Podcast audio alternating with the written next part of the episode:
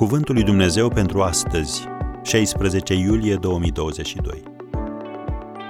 Gânduri despre dărnicie. Toți au aruncat din prisosul lor, dar ea a aruncat tot ce avea ca să trăiască. Marcu 12, versetul 44. Dumnezeu nu dorește ca generozitatea ta să fie restricționată de temeri. Ai două variante – fie te încrezi în el din punct de vedere financiar și experimentezi bucuria participării la planurile sale pe pământ, fie te încrezi în propria ta abilitate de a câștiga bani și vei trăi în anxietate.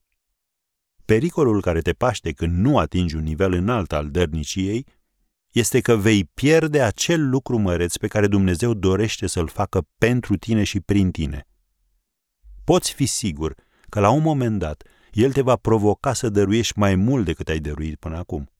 Și în acel moment, credința te va face să spui da sau frica te va face să spui nu, deoarece consider că este imposibil de pus în aplicare.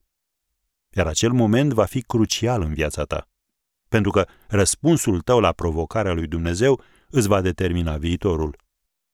Unele niveluri de dărnicie nu presupun niciun efort, în timp ce altele te fac să fii neliniștit. Mai devreme sau mai târziu, cu toții ne vom izbi de un zid numit teamă. Și dacă nu devii conștient de el, nu vei reuși niciodată să-l dărâmi. Prin urmare, vei trăi cu mai puține binecuvântări decât a rândui Dumnezeu pentru tine ca să te bucuri. Care este soluția? Schimbă-ți concepția despre proprietate. Adolf Monod a spus, nu există ideea că o parte din bani este a noastră și restul este a lui Dumnezeu. Totul este al lui. El a făcut totul, el dăruiește totul și ne le-a încredințat nouă ca să-l slujim pe el. Am încheiat citatul. Dacă crezi lucrul acesta, nu ai motiv să nu dăruiești.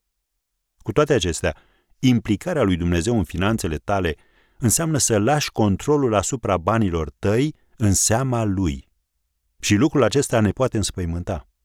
Modelul de generozitate prezentat de Domnul Isus a fost văduva care și-a dat ultimul bănuț, fără să-i mai rămână altceva pe care să se bazeze decât promisiunea lui Dumnezeu că îi va împlini nevoile. Când ajungi în acest punct și experimentezi așa ceva, vei trăi minuni.